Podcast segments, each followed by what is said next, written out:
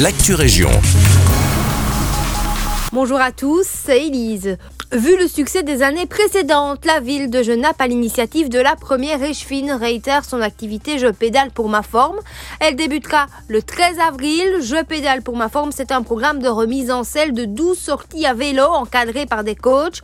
L'objectif est de permettre à tous les participants de pédaler sur une distance de 30 km en toute confiance et en sécurité tout en passant un moment convivial et en redécouvrant la commune. Le projet est accessible à tous dès 16 ans. Trois groupes de niveaux sont mis en place, un niveau débutant, intermédiaire et confirmé. De quoi répondre aux attentes de tout le monde. Rendez-vous le 13 avril à 18h30 à la rue de la station. Le projet se fera sur une durée de 12 séances tous les jeudis. Il ne vous restera qu'à vous équiper d'une tenue de sport et des chaussures adéquates, mais aussi bien évidemment de vous munir de votre vélo ainsi que d'une lampe, un gilet fluorescent sera fourni afin d'être visible. Le prix est de 35 euros pour les 12 semaines. Le formulaire d'inscription se trouve sur le site internet de la commune de Genappe.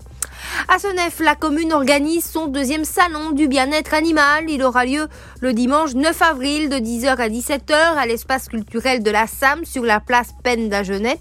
En collaboration avec les Amis des animaux de Feluy au programme conférences, ateliers didactiques, ateliers, marche canine, stand d'information, chasse aux œufs ou encore une récolte de nourriture pour les chatons. L'entrée y est gratuite. Et on termine à Waterloo où la commune relance sa collecte des déchets verts dès la fin du mois de mars.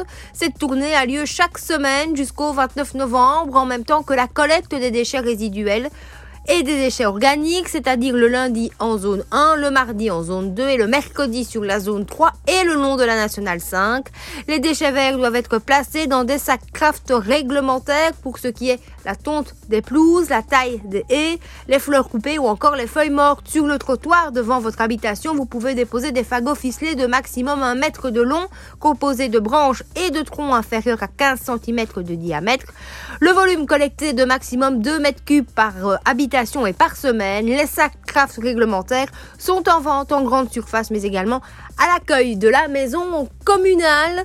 Rendez-vous sur le site de la commune de Waterloo pour connaître le calendrier complet des collectes. C'est la fin de cette Actu Région. Merci de nous écouter. Excellent mardi avec nous.